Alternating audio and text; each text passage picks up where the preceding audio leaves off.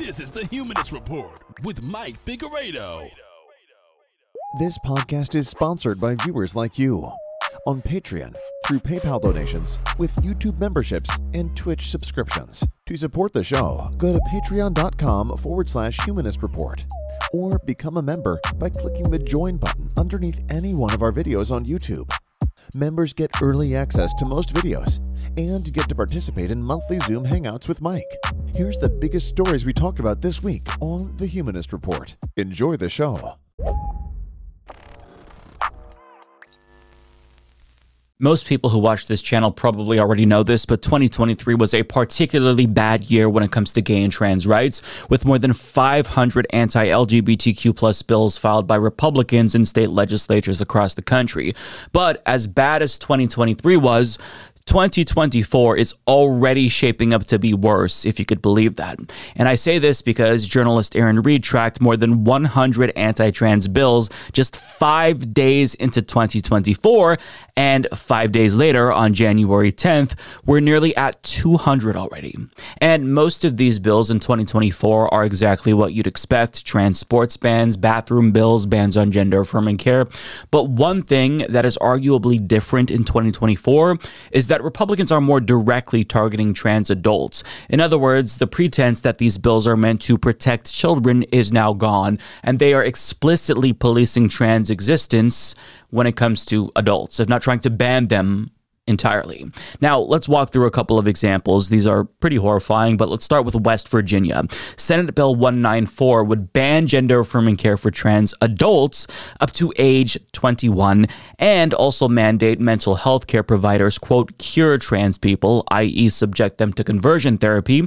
But it gets even worse because LGBTQ researcher Allison Chapman explains that a different bill in West Virginia, SB 197, would designate trans adults in public spaces as obscene in an effort to treat them like sex offenders by charging them with a felony if they get within 2,500 feet of a school.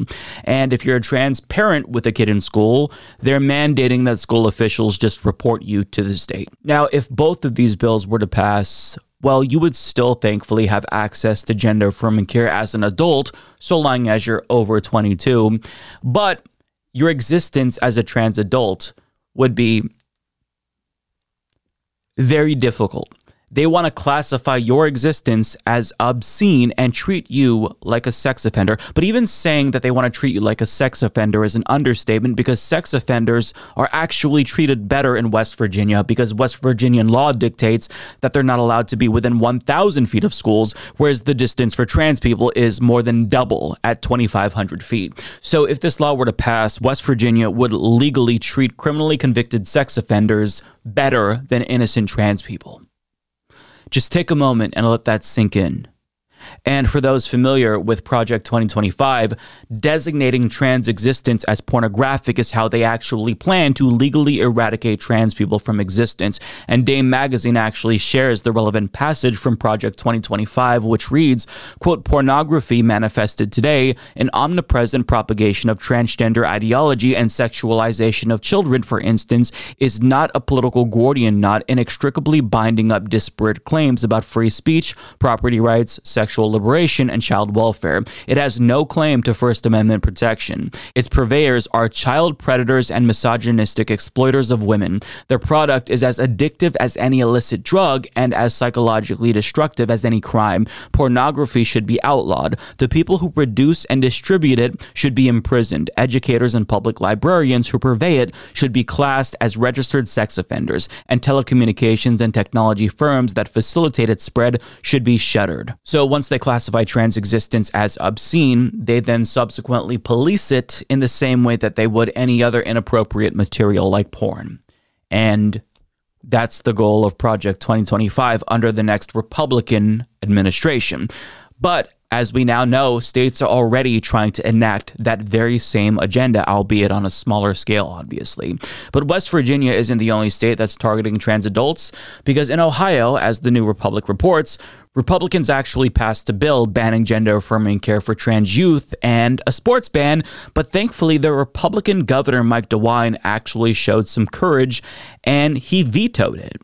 And he didn't just veto it, he denounced it, saying, quote, were I to sign House Bill 68 or were House Bill 68 to become law, Ohio would be saying that the state, that the government knows better what is medically best for a child than the two people who love that child the most, the parents. Now, if we just stopped right there, you would probably feel optimistic. So uh, click out of this video if you don't want your mood to be spoiled any more than it already has been.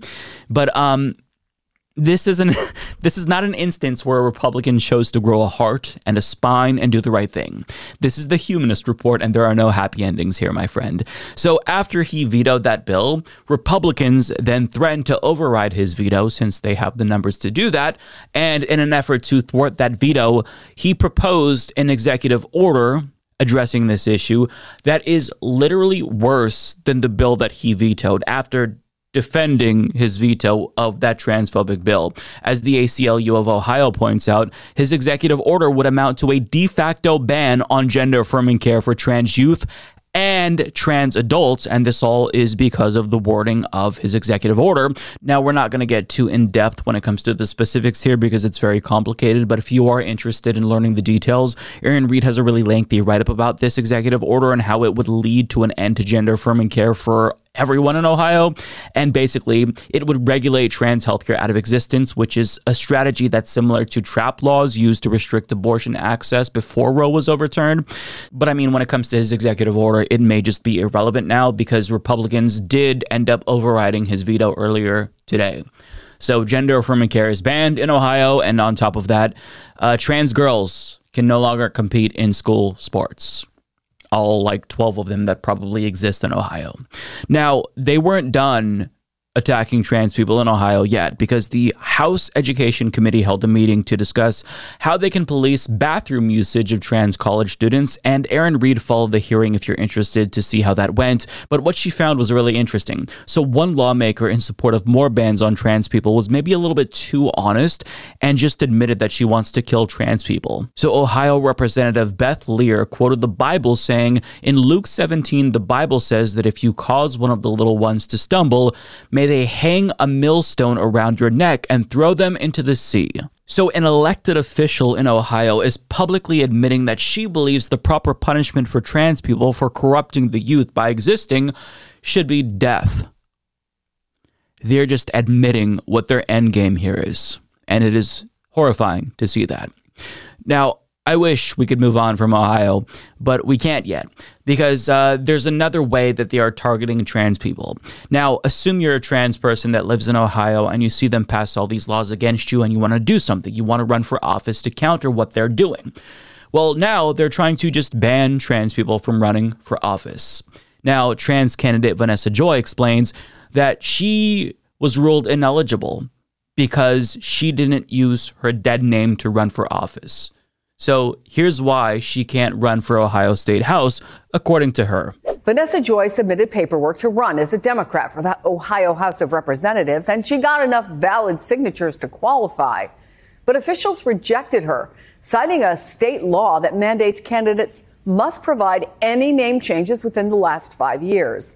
In an Instagram post, Joy called the law, quote, a brand new way that Republicans can use to keep trans people off the ballot. In response, a representative for the Ohio Secretary of State told NBC News, and I'm quoting, the law applies to everyone. It is cynical and unfair to criticize the Stark County Board of Elections for their unanimous and bipartisan decision to follow Ohio law. Vanessa Joy joins me now. Thanks for being with us. What's your response to that? And I wonder if you think you might have a successful appeal here. Well, I never said that it doesn't apply unilaterally to everyone in Ohio. I actually agree with the law. And it's it's designed to keep bad players from changing their names and running for office. The law just happens to be discriminatory by proxy to the trans uh, to the trans community. So, um, I honestly don't think my appeal is going to go very far. Uh, I I just found out that they did not receive it. So when I get off with you, I have to drive it over to the Board of Elections to submit it in person. What is the basis of your appeal, and, and what do you want folks to know about why this is so important to the trans community? The basis of my appeal is The 2024 candidate guide for the state of Ohio, put out by the Secretary of State's office, does not mention anything in its 33, 33 page length about this particular law, nor do the petitions themselves mention anything about it or have any place to put a second name on it. It's a barrier to entry for trans people because we, many of us, our dead names are dead. It's not something. It's it's our past. It's it's not who we are. So, if trans people in Ohio refuse to use their dead names and refuse to invalidate their own identities, then they can't run. They're ineligible. It's unbelievable, really. Now, the same thing happened to Arienne Childrey, another trans candidate running for public office in Ohio, was apparently deemed ineligible because of the same thing. So we're going to have to wait and see what happens in these two cases. At the time that I record this, we don't know the outcome, but I think that Vanessa's appeal is probably going to influence Arienne's case. But side note, Vanessa's stepfather is actually a member of Ohio State House, and she says that he actually voted for the gender affirming care ban, even though he has a trans stepdaughter. Imagine being that hateful against your own child. It's just despicable. Now, the good news is that she's never met him. I wonder why. But it just begs the question what the fuck is wrong with Republicans in Ohio? I mean, you can ask that question about Republicans broadly speaking, but specifically in Ohio, is there something in the water? Why are they so obsessed with trans people? Like what what's going on there? Do you all have some issues you've got to work out? Like, what the fuck is happening here? Like, I have previously stated that I genuinely, unironically believe that Republicans are ontologically evil, but in Ohio, it's like they saw all of the anti trans legislation across the country and they thought, you know what? That's not enough. We have to go above and beyond to find new ways to fuck over trans people and police their existence. It is genuinely exhausting. But unfortunately, we're not done yet because when it comes to Indiana, Erin Reed also reports Indiana has filed a bill to end all recognition of transgender people. It is one of several states to do so, perfectly mirroring Russia's 2020 law and Hungary's 2023 law. I will also note it updates the definition for gay marriage as well in preparation for overturning Obergefell. Because, of course, but let's not forget about Florida because if a new Republican bill passes, you can soon be charged with defamation and fined up to $35,000 if you call someone a racist, and that same penalty applies to anyone who calls someone a homophobe or a transphobe. So, if this bill passes, what do you call someone who's being explicitly and overtly racist or homophobic or transphobic? I guess we'll have to settle on fuckface. But I mean, the goal here is to obviously police the language that you use to denounce the people who are oppressing you and taking away your rights. They don't want to just destroy you, but stop you from resisting even minimally, speaking out against their oppression as they destroy you. But the good news is that regardless of all the things that they do, we will never stop fighting back. And it's happening right now. For example, five families are suing the state of Louisiana over their ban on gender affirming care. LGBTQ Nation reports the lawsuit alleges the bill violates parents' rights to make healthcare decisions for their children, according to a press release from Lambda Legal. It also claims the law violates the state constitution by denying trans kids equal protection by discriminating based on gender identity and sex. It also says the law violates the kids' constitutional right to accept or reject medical care based on the support of their parents and doctors. So I'm glad to see them fight back. And when it comes to this case in Louisiana, I am cautiously optimistic. And I say cautiously optimistic because even though LGBTQ plus people have had a lot of victories, if not the most victories in courts, we can't pretend as if Republican extremism hasn't also infiltrated our judicial system too. So just keep that in mind. But if you're exhausted from hearing all of these stories, listen, I don't blame you. It is depressing to do research for videos like this and see just how bad it's gotten. And it's easy to feel hopeless when things are so bad. And if you're a trans person, your very existence is under attack nonstop. But my promise to all trans people that are watching this video is that we will never stop advocating for you and never stop fighting for you. And even though things are really bad right now, I genuinely do believe that things will get better. And just keep in mind that progress doesn't always trend in one direction, it's much more cyclical than a lot of us would like to admit. So we are going to continue to have these battles probably for the foreseeable future, unfortunately, because Republicans don't look like they're going to relent anytime soon, and it may get even worse. But it's important to know that these Republicans, even if they're not going to stop, we're also not going to stop as well. We're going to have to fight 10 times harder and we will never stop fighting. So keep that in mind because if you feel alone and distraught from this, you're not alone. You have a lot of people fighting alongside you this time. Well, it turns out that Twitter, the free speech beacon of the planet, according to Elon Musk and his fanboys, just experienced another purge of not only journalists, but conspicuously Elon Musk critics as well.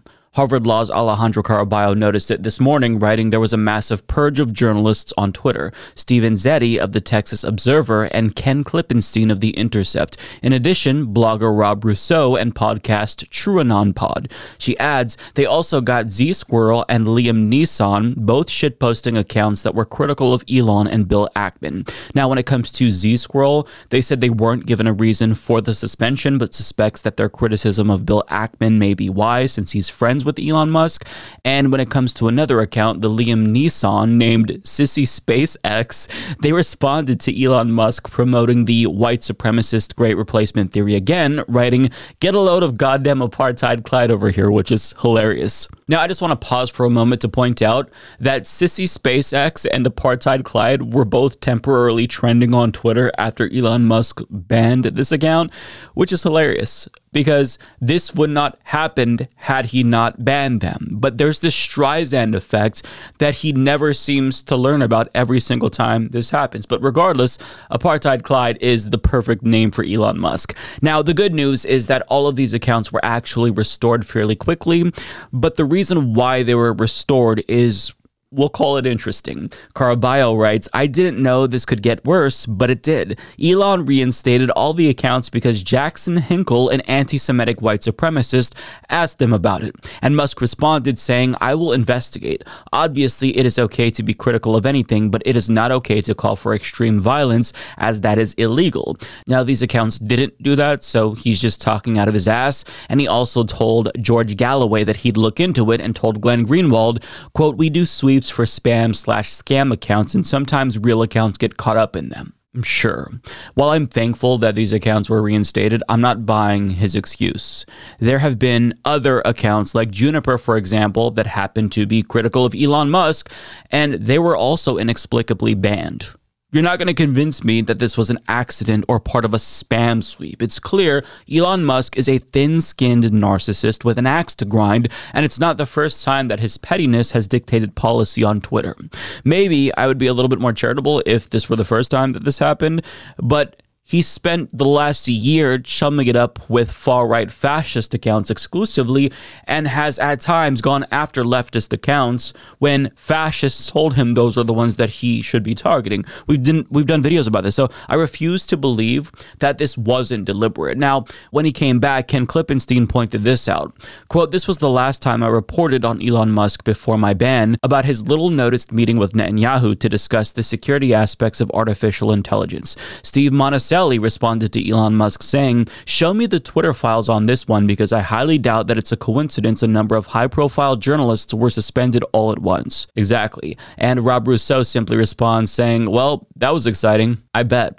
Now, ironically, as multiple accounts critical of Elon Musk got purged, two people who are never critical of Elon Musk, dare I say they're Elon Musk dick riders to an extent, they actually commended him for his commitment to free speech while these journalists and shit posters were purged why? Well, because they announced that they have new shows that they'll be posting on Twitter. Former CNN host Don Lemon announced his new show, and it's going to be airing first on Twitter, which he calls, quote, the biggest space for free speech in the world. Very, very interesting time to post this. Now, shameless right wing grifter Tulsi Gabbard took her praise for Musk to an even further level, announcing her new show, writing, Freedom of speech is a fundamental right in America. Sadly, we live in a time where debate, dialogue, and dissent can be cause for cancellation and censorship by those in power.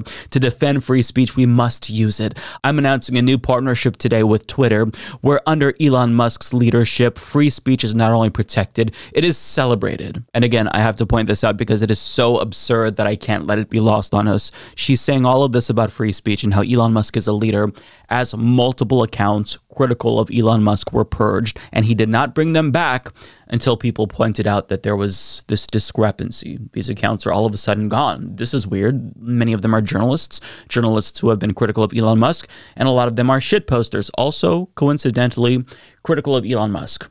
Now, the reason why they don't view themselves as hypocrites is because when Tulsi Gabbard, for example, says free speech, she doesn't mean free speech in the general sense. She means free speech exclusively for fascists because she never has anything to say about bans on books, bans on BDS, but she has so many talking points about how woke ideologues and woke indoctrination is the real threat to free speech. But actual free speech violations, mm, Tulsi Gabbard doesn't care. And that's because she's a grifter who doesn't actually have any core political beliefs. She's just saying what she believes is going to get her a platform. And it's funny because despite being a former member of Congress and presidential candidate and Fox News contributor, she can barely survive on YouTube. So she has to post on Twitter where the billionaire owner of that platform is going to try to shove her content down our throats since she couldn't grow our organically.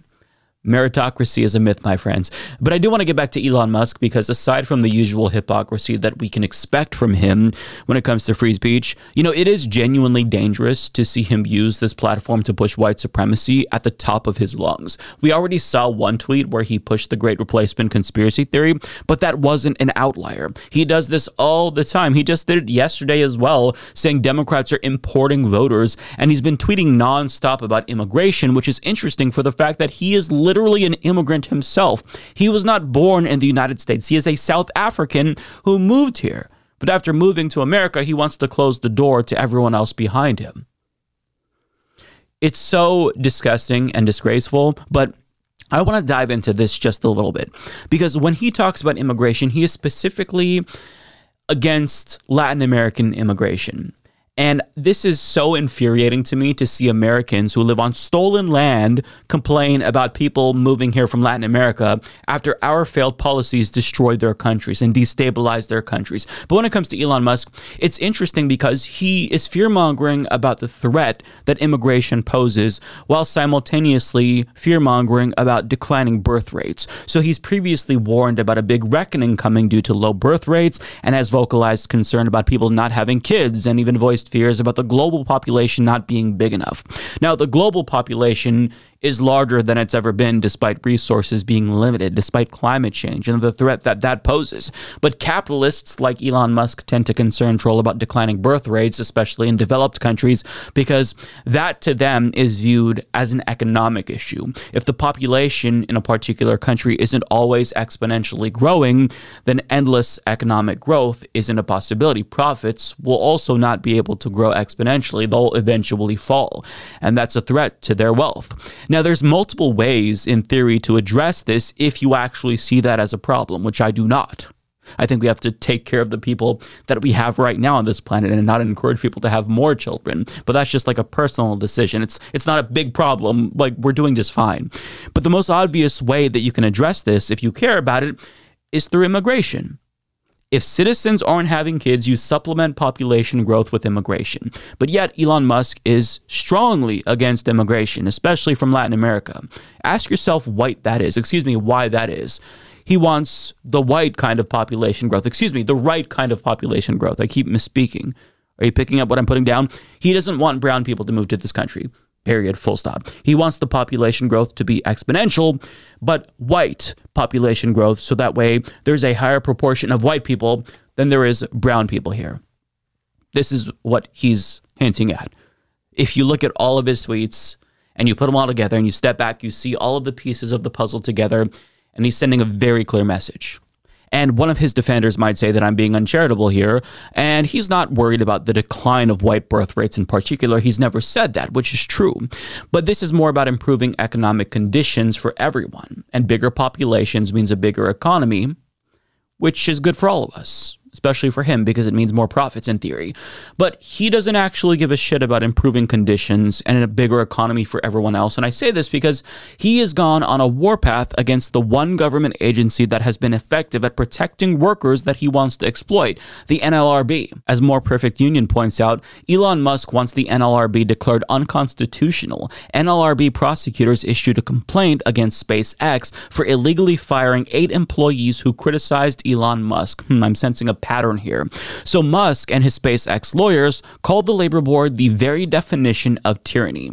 Now, as Timothy Noah of the New Republic points out, he might actually get what he wants here if his goal is to have the NLRB declared unconstitutional, because Noah explains SpaceX this week filed a lawsuit arguing that the NLRB, which Congress created before Musk's parents were born, ought not to exist. Not content to run Twitter into the ground, Musk now wants to repeal the New Deal. Naturally, that would be catastrophic, but this isn't one of Musk's nuttier crusades. He's got a lot of allies sitting on the Supreme Court. Musk's SpaceX lawsuit argues that the NLRB is, quote, an unconstitutionally structured agency because its administrative law judges, or ALJs, can't be fired by the president because the NLRB performs both prosecutorial and judicial functions, thereby violating separation of powers, and because the NLRB's board members, though appointed by the president, can be fired only for cause. His lawsuit also suggests that Congress can't delegate judicial functions to an independent agency, an ancient argument the Supreme Court set aside when it reconciled itself in the late 1930s to the New Deal's alphabet agencies.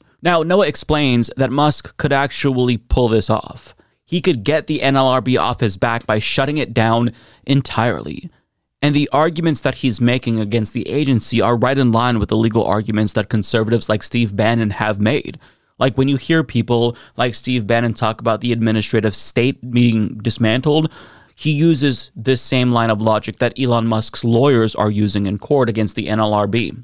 Now, we're just getting a small snapshot of Noah's article overall, but the TLDR version is that Musk could do this. Like, just stop for a moment and think about how horrifying this is. A billionaire who doesn't want to be held accountable for worker violations could just get that agency shut down entirely. Now, we don't know yet, but the fact that it's even a possibility should worry all of us. So, I mean, if you're under this delusion that Musk cares about improving economic conditions, his union busting and attack on worker rights, and the NLRB say otherwise. So, we're in this situation where we have watched the world's richest man become radicalized in real time, and he's using his position of power to silence critics and shape political discourse to his liking. And this right here is why leftists say that billionaires should not exist, because exploitation and greed aren't the only issues that I have with that level of wealth. In a capitalist system, wealth translates directly into power. And if you have enough wealth, you can directly impact our democracy and institutions in a profound way. And Elon Musk is demonstrating that to us in real time. And none of us have the ability to vote Musk out of power right? We can't say you don't get to control Twitter any longer because he's not an elected official. So, we, so he has all of this wealth and none of the accountability that comes with that power. We just have to cross our fingers and hope for the best. That's that's the level of recourse afforded to us by this system. Tyrannical billionaires can do what they want and we have no say. But Keep in mind that there are more of us than there are of them, and this perverted system of exploitation and grotesque wealth only exists so long as we allow it to. So it's a gross system, it's despicable, but just because we have to fear censorship or repercussions doesn't mean that we shouldn't speak out against Elon Musk. We should speak out louder than ever because what he's doing on Twitter, what he's pushing for, is harmful. I'm wondering, though, what would then be your justification for removing Joe Biden from the ballot in Missouri? Has he engaged, in your mind, in some kind of insurrection? Uh, there have been allegations that he's engaged in insurrection. How so? And all there have no. Please let me finish. There have only been you allegations. can't say something like that and not back it up. What, what do you mean? I am continuing, but you interrupted me before I could back it up. Go ahead. Are you sir. scared of the truth? Oh, I'm not terrified of the truth at all. It seems like you there might be. Let's been, hear what you have to say. There have only been allegations against What allegations? President Trump. President Trump has never been um, uh, adjudicated guilty sure. in a court of law. What did. Joe Biden So- do in your mind that equates insurrection? What allegations are you talking about? Um, I have I have seen allegations from the lieutenant governor of Texas that has said that the that uh, Joe Biden has has uh, has in, uh, uh, been part of insurrection or rebellion. We've seen the president, uh, sorry, the governor of Florida say the same thing. Those Insurrection over what? what? What what did the governor of Texas say that, that Joe Biden was causing an insurrection over? If you're going to make the I- claim, give me give me some specifics. Are you just going to Oh, cite. No, wait- the wait governor minute, of. Texas or Florida? and not actually say what they are arguing? Do you know what they're arguing?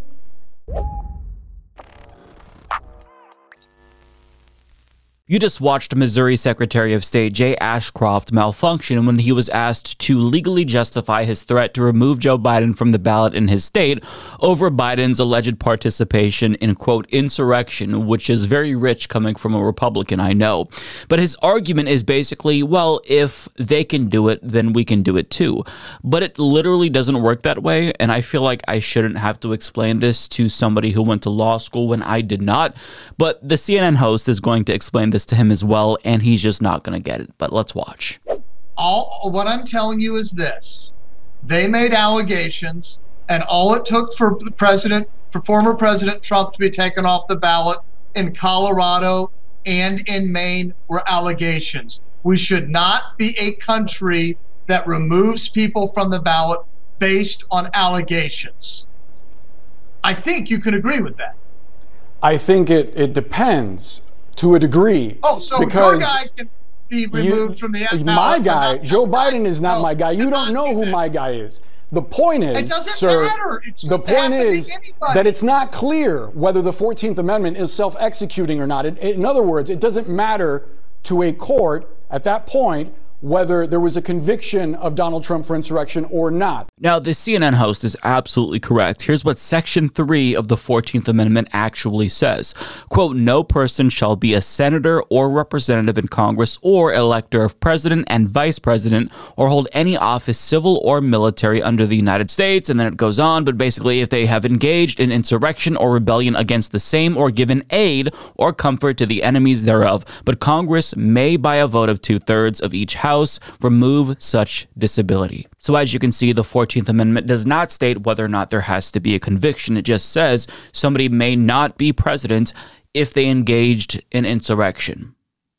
Now, Trump has unquestionably engaged in insurrection and gave comfort to enemies thereof.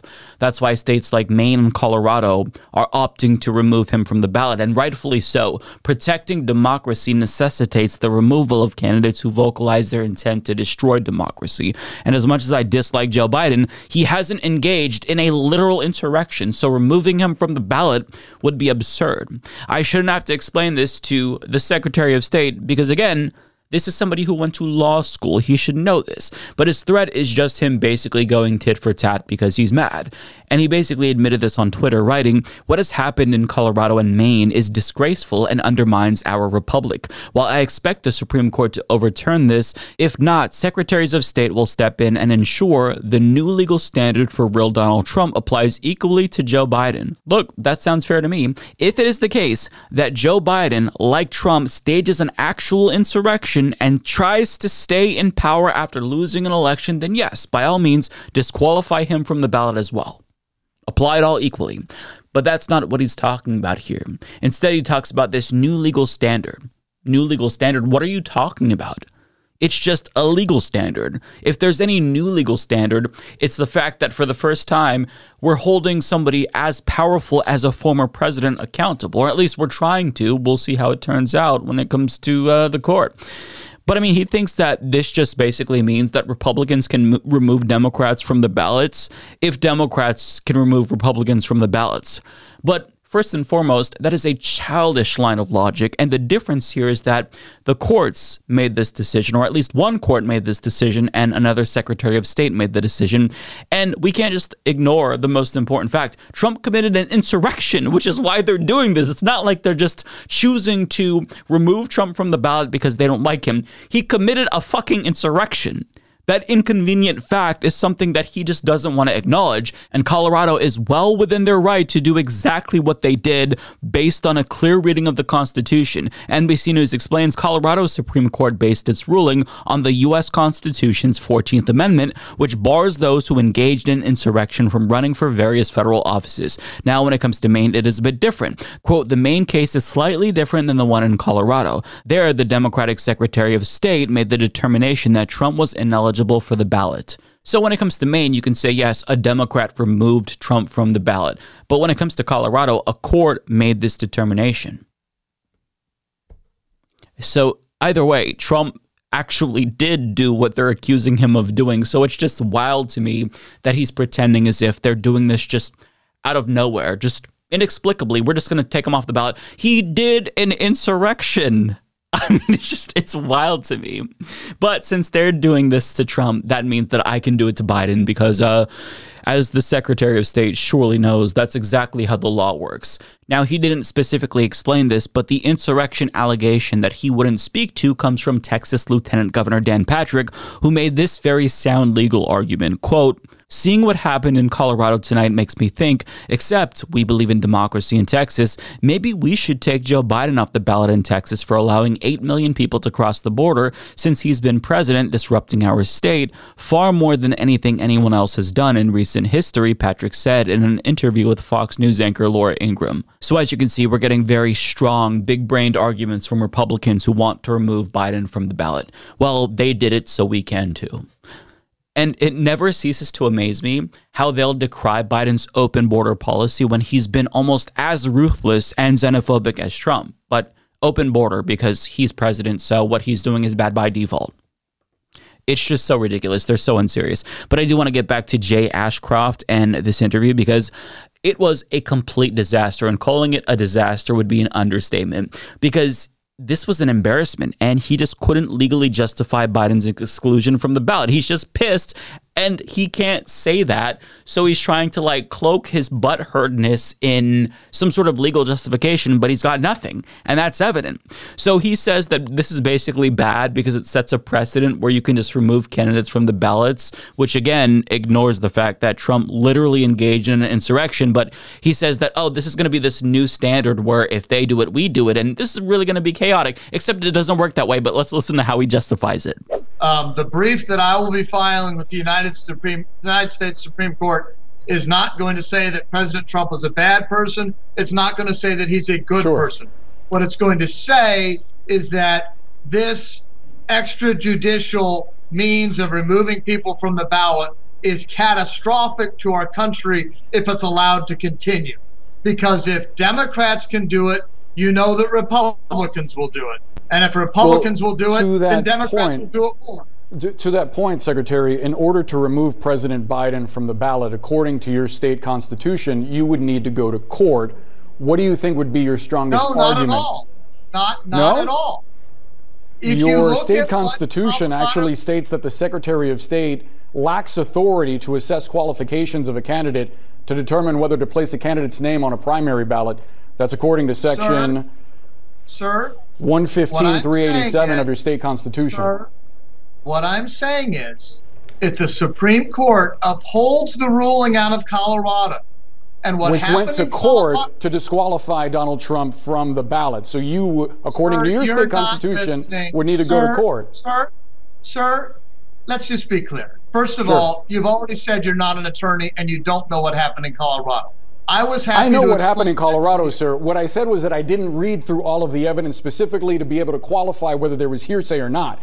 To get back to my question, you well, said that, that you would process. decide to remove Joe Biden from the ballot in your state. According to your state constitution, which I just read to you from, it says you need to go to court. I'm asking you what you think your strongest argument is. And I continue to try to answer your questions, and you continue to try to tell me stuff that just isn't true. That's and not factual, sir. You made, you made an accusation Here, about me not knowing something. I'm trying to clarify it for you. You can choose Here, to answer the well, question or just continue deflecting. What is the I strongest argument you would make in court to I, remove Joe Biden from the ballot? Go. Amazing. Listen, if you've ever doubted whether or not you're intelligent or if you have what it takes to get through school or in particular law school, just keep in mind that if this guy can do it, you can do it too. You can do anything if this guy graduated law school. Now, with that being said, though, I am thankful that he's choosing to defend this position on national television because it shows you how unserious these threats to remove Biden from the ballot are. But I just want to show you one last clip because he was very annoyed, and he should be because the CNN host kept the pressure on and good on that CNN host, and it made him look like shit. So pay close attention to the end because as this interview closes, just watch his facial reactions here. We got to leave the conversation there, but I very much appreciate your time. You're welcome back anytime, sir. Thank you. Of course. Have a good day. Happy New Year. Stay with CNN News Central. We're back in just moments. Seems like somebody's fifis were hurt. Like he was actually rolling his eyes on national television. We're talking about a grown man here in a position of power. Amazing. And I've just got to ask, how did you actually expect this to go?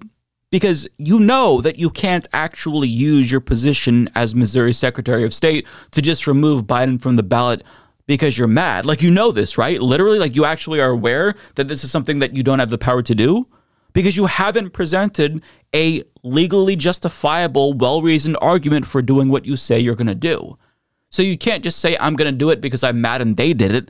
That's logic that a six year old wouldn't even use because by then they'd come up with better reasons to justify their actions.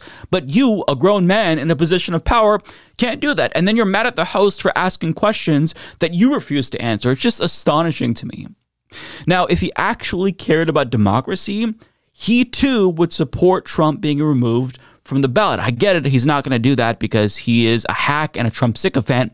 But the reason why you want to remove people like Donald Trump from the ballot after they engaged in insurrection is because we have to protect democracy. I get that it feels counterintuitive to say we should protect democracy by removing somebody from the ballot, but Restricting somebody's right to participate in democracy is essential if that person has either engaged in insurrection or is expressing clear intent to abuse power and violate the Constitution. We have a duty to protect our democratic system by not letting people participate in it if they are against the system that they want to participate in. So, protecting democracy means putting limitations on who is qualified to run. In the same way that tolerance doesn't require us to tolerate intolerance, democracy doesn't require us to allow autocrats to participate in democracy.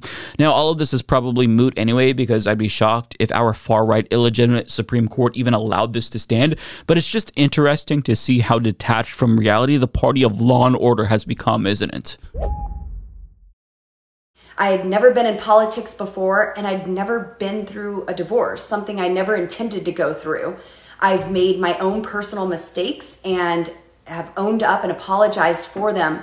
It's tested my faith, my strength, and my abilities both as a mom and a congresswoman. It's been humbling and challenging, but it's also given me perspective and helped me grow.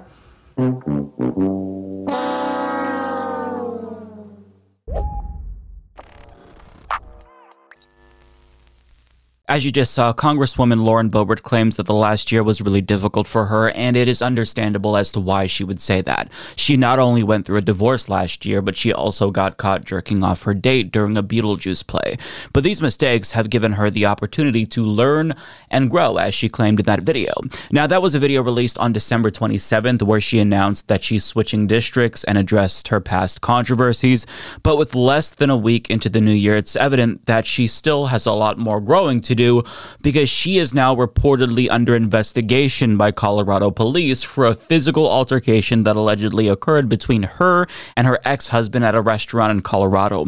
Roger Sollenberger of the Daily Beast explains on Saturday night, three years to the day after supporters of Donald Trump attacked the U.S. Capitol building, election objecting Representative Lauren Boebert is the subject of an active police investigation into an alleged physical altercation with her ex husband, Jason Boebert, at a restaurant in her district Saturday Saturday night. According to the aide, on Saturday, Jason Boebert had called the police to the Miners Claim restaurant in Silt, claiming that he was a victim of domestic violence. The aide emphasized that Lauren Boebert denies any allegation of domestic violence on her part, and that the events as depicted in social media posts on Saturday were not accurate. An anti Boebert super PAC called American Muckrakers first publicized the rumor of the incident on Saturday night in eye popping posts on X, formerly Twitter.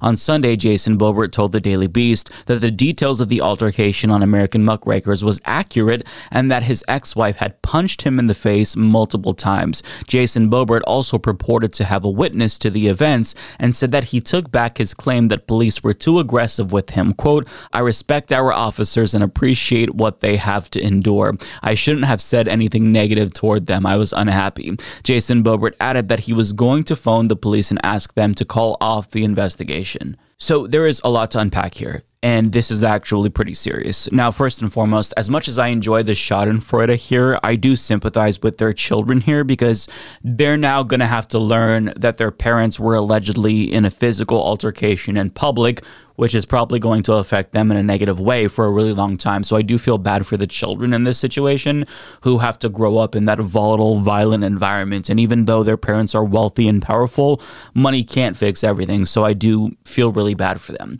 Now, in terms of the lead up to the incident, Sollenberger explains in the article that Jason tried to hug her when she arrived at his home to pick up their son, and she kind of stopped him, putting her hand on his chest. He felt bad about that, so he later called her up to apologize and wanted to meet her at a restaurant to talk. And then she agreed to do that. And that's when the physical altercation reportedly took place. They were apparently arguing, and then she alleged that he seemingly was going to grab her based on a motion that he made. This is all in the article if you want to read it. And that's when she allegedly punched him. And he subsequently called the police and claimed that he's the victim of domestic violence. She claims that it was self defense because of his demeanor and what he was seemingly going to do grab her. But I mean, here's her response because they're both making these claims. This is a he said, she said situation, and we're really not going to know who's guilty based on what they're just saying. We have to see what the evidence says.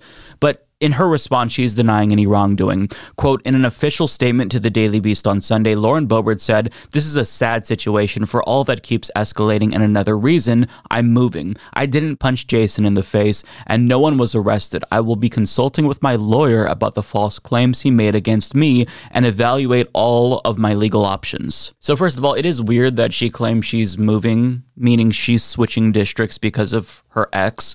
I feel like that's not a good reason to switch districts. Like you can move to a different area in your district. It's a very large district. So that's kind of weird that you're like basically subjecting your constituents to this because of your own personal problems. But th- putting that aside, she is making an implicit threat here to file a defamation suit against him, which might kind of explain why he's trying to call out the investigation into her. Because if they do determine that his claims are untrue, that could bolster a potential defamation suit. So I don't know. This is just speculation, but it is impossible to know who's actually telling the truth here because we all know that Lauren Boebert is a compulsive liar, but her ex husband isn't a good person either, and he has a history of domestic violence.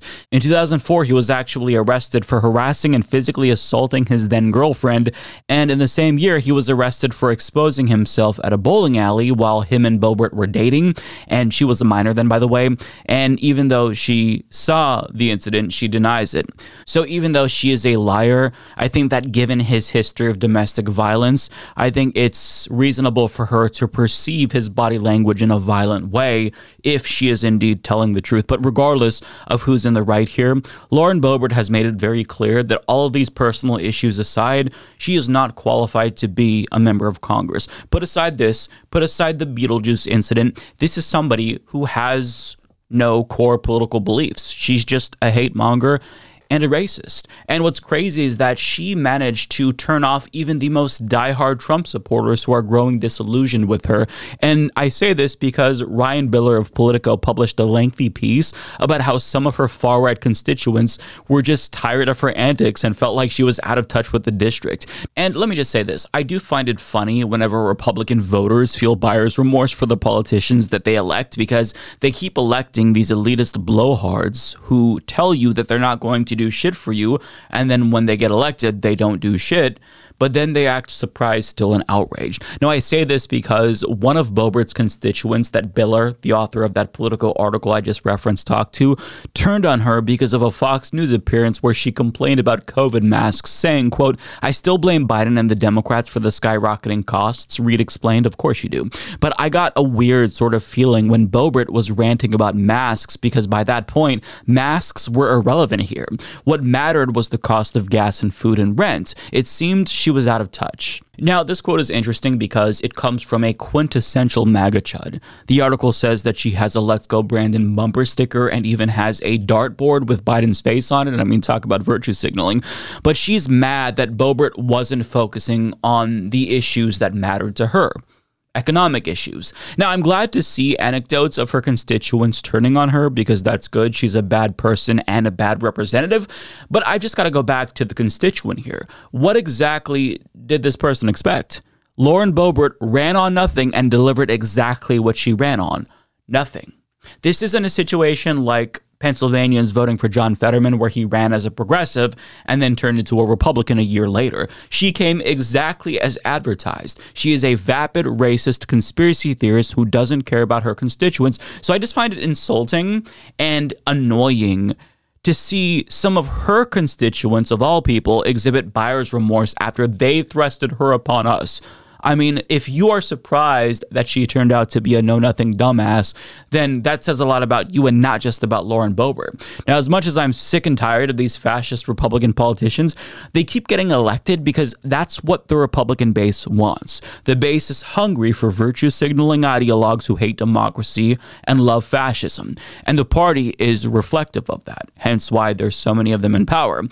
But I mean, with that being said, I still hope she loses her election. I just find it insufferable to hear her constituents bitch about her after they voted her in office. Now, to be fair, that person in particular quoted in that article voted for the Democrat for the first time in their lives uh, in 2022.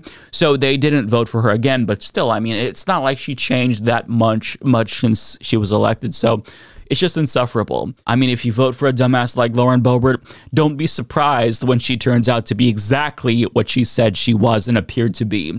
If it walks like a duck and quacks like a duck, it's probably a fucking duck. And by duck, I mean fascist election denier.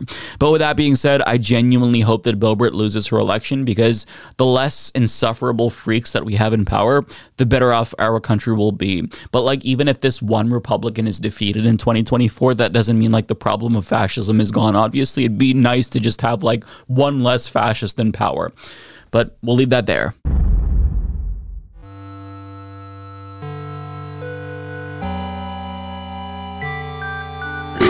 Excuse me.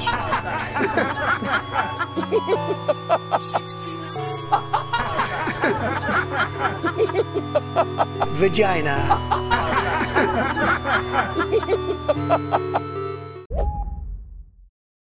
You have said from the beginning that that massacre had to be responded to, that Israel had to invade. But now it's been 100 days. It's 23,000 Palestinian civilian lives, according to reports. The hostages, 134 hostages, six Americans included, have been there for all this time. Things have changed. Doesn't Israel now have to wind this down? Isn't that what you want? Well, we all want to see this conflict end as quickly as possible. We all want to see the suffering uh, of people who are caught in the middle end as quickly as possible. Um, it's vital that Israel be able to do everything possible to ensure that October 7th never happens again. And it's made good progress toward that, uh, toward that objective. That was an embarrassing and borderline incoherent attempt by Secretary Blinken to try to justify Israel's ongoing genocide in Gaza, which he supports, by the way, hence why he's trying to justify it. And I mean, how exactly are they closer to ensuring another October 7th never happens again? What does that even mean? They have slaughtered 23,000 people, nearly 10,000 of which are children, by the way, and the remaining Gazans who survived their indiscriminate bombing campaign, who have lost everything, including family members, are going to be more susceptible to radicalization than ever before. So it seems to me that they're no more capable of preventing this now than they were on October 6th because so much more people hate them because of what they're doing in Gaza. And when he says that they've made good progress towards that goal, He's just lying. I mean, assuming that their goal was to eliminate Hamas and not the Palestinian people altogether, there's a reason why they haven't done that yet, contrary to what he's saying here. And as Ishan Tharoor of the Washington Post explains, Hamas is entrenched and difficult to defeat. Even after waging one of the most intense heavy military campaigns in recent history, Israel has only neutralized a fraction of the militant group's armed strength. And in the process, it has ravaged the embattled territory where Hamas has held sway, displaced close to 90% of the population, flattened whole neighborhoods, triggered a sprawling humanitarian disaster, and found itself flailing in a losing battle for global public opinion. So, explain to me again how they're closer to that goal, Blinken? They're not. He's full of shit. But it gets worse because he tries to give us some optimism that things are getting better currently, if you could believe that. He actually says this, by the way. Uh, but as he says this, he's leaving out a crucial, crucial component to what's happening in Gaza. You say they've made significant progress, but yet an, an important minister, Gallant, said they are about to attack Khan Yunis in the south very strongly. And there are people there who haven't even been moved back to the north. So we've seen now a phase down of the operations in the north. Uh, that's important. We've seen the uh, withdrawal of significant number, a significant number of forces, of Israeli forces that were in Gaza, uh, particularly again in the north, uh, where they've uh, achieved a lot. And as I said, we want to see this conflict come to an end as quickly as possible, uh, consistent with Israel's objective of making sure that October 7th doesn't happen again spoken like a true NPC that's incapable of deviating away from his scripted dialogue tree. Just insufferable, and I cannot take the gaslighting. Now, it'd be one thing if the fighting stopped altogether in the north and Gazans were able to return to their homes, but what is there to return to? He doesn't address this. They have nothing to go back to because what's left is uninhabitable, as the UN's humanitarian chief put it.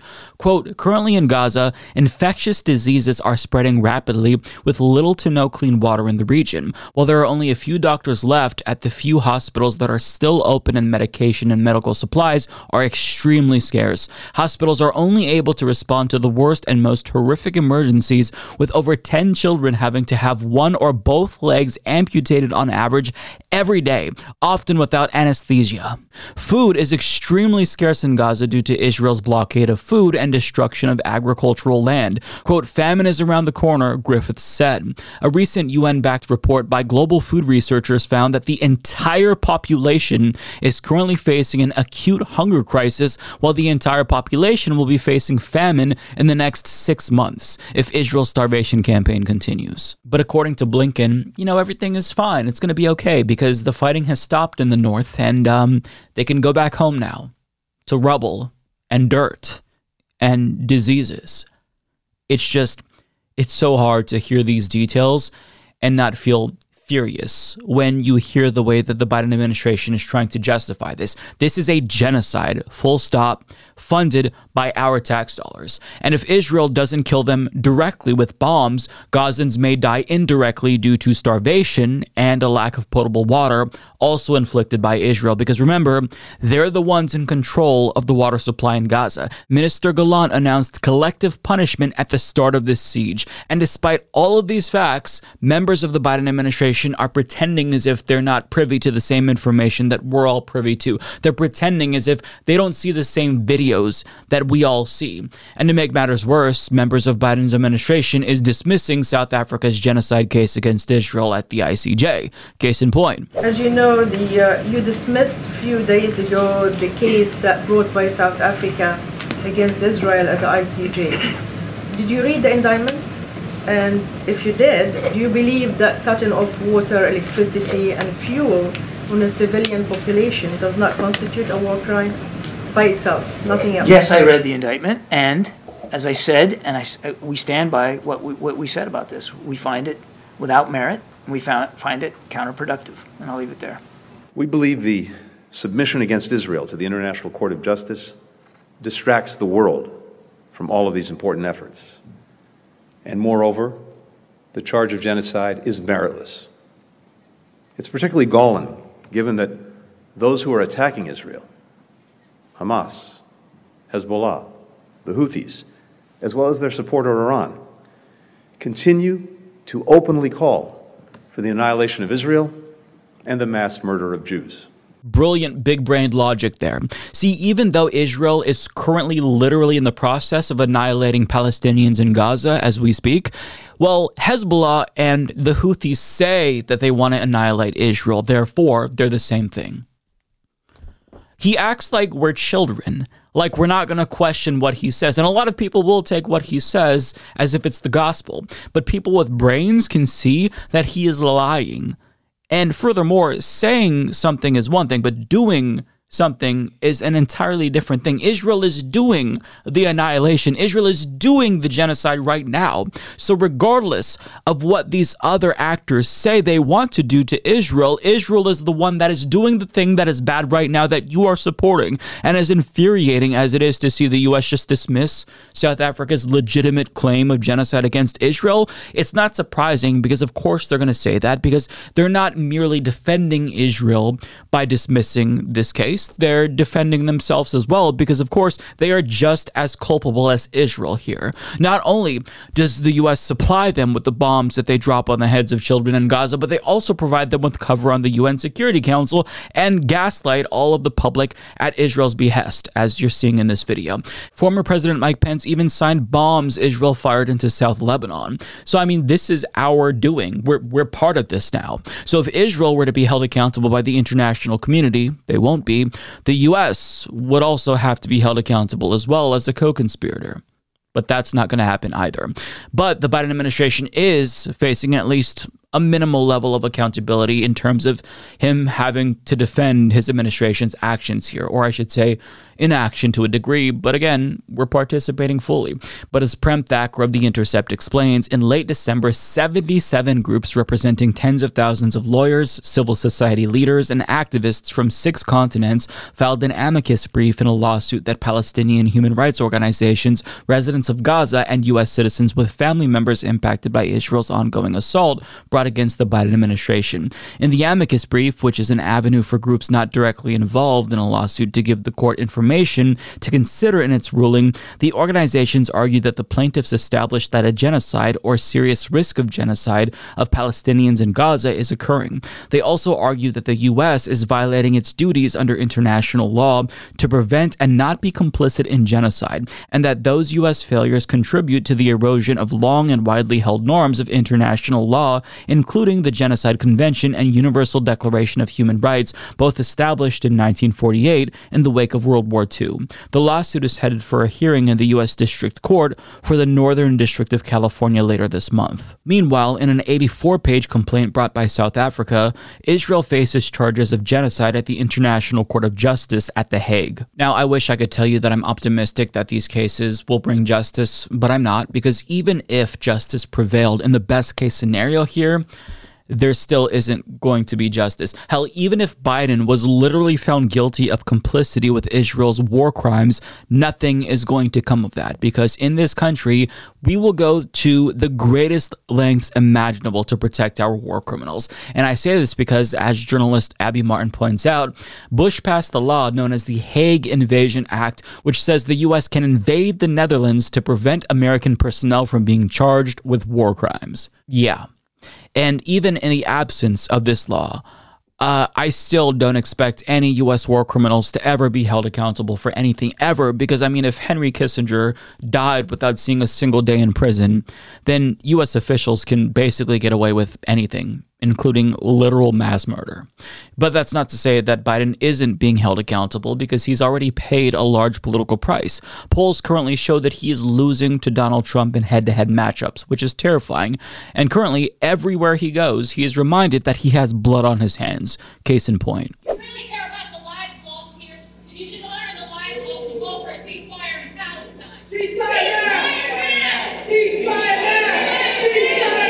That's all right. That's all right. That's all right. That's all right.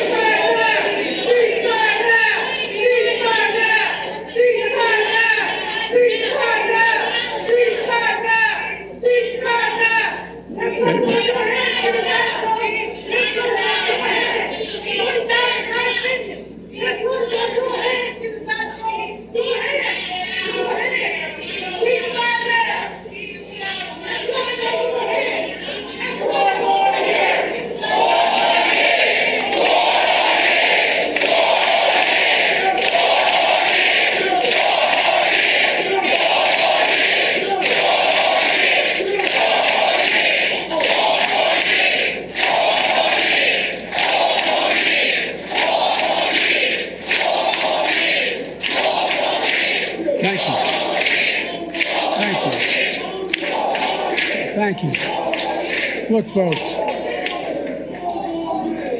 I understand their, I understand their passion, and I've been quietly working. I've been quietly working with the Israeli government to get them to reduce and significantly get out of Gaza, using all that I can to do. He's trying so hard, yet he bypassed Congress to sell Israel more weapons that he knows they're going to use on innocent civilians, including journalists. And on that note, human rights groups like Freedom House, for example, don't think he's doing enough to address Israel's assassination and targeting of journalists, because predictably, his administration is pretending like there's no evidence that Israel is targeting journalists. And that is incredibly deceitful, but it's not surprising because the stance of this administration is to play dumb, pretend like you don't actually know what's happening, or pretend as if, you know, people are just being a little bit too hyperbolic here with the evidence that they're seeing.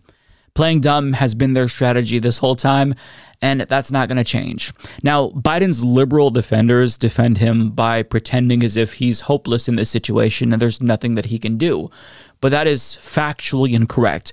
Republican administrations, as immoral as they are, have literally done more to rein in Israel's brutality than Biden has done. As Trita Parsi explained in an op ed for The Nation, quote, in 1982, President Ronald Reagan was, quote, disgusted by Israeli bombardment of Lebanon. He stopped the transfer of cluster munitions to Israel and told Israeli Prime Minister Menachem Begin in a phone call that this is a Holocaust.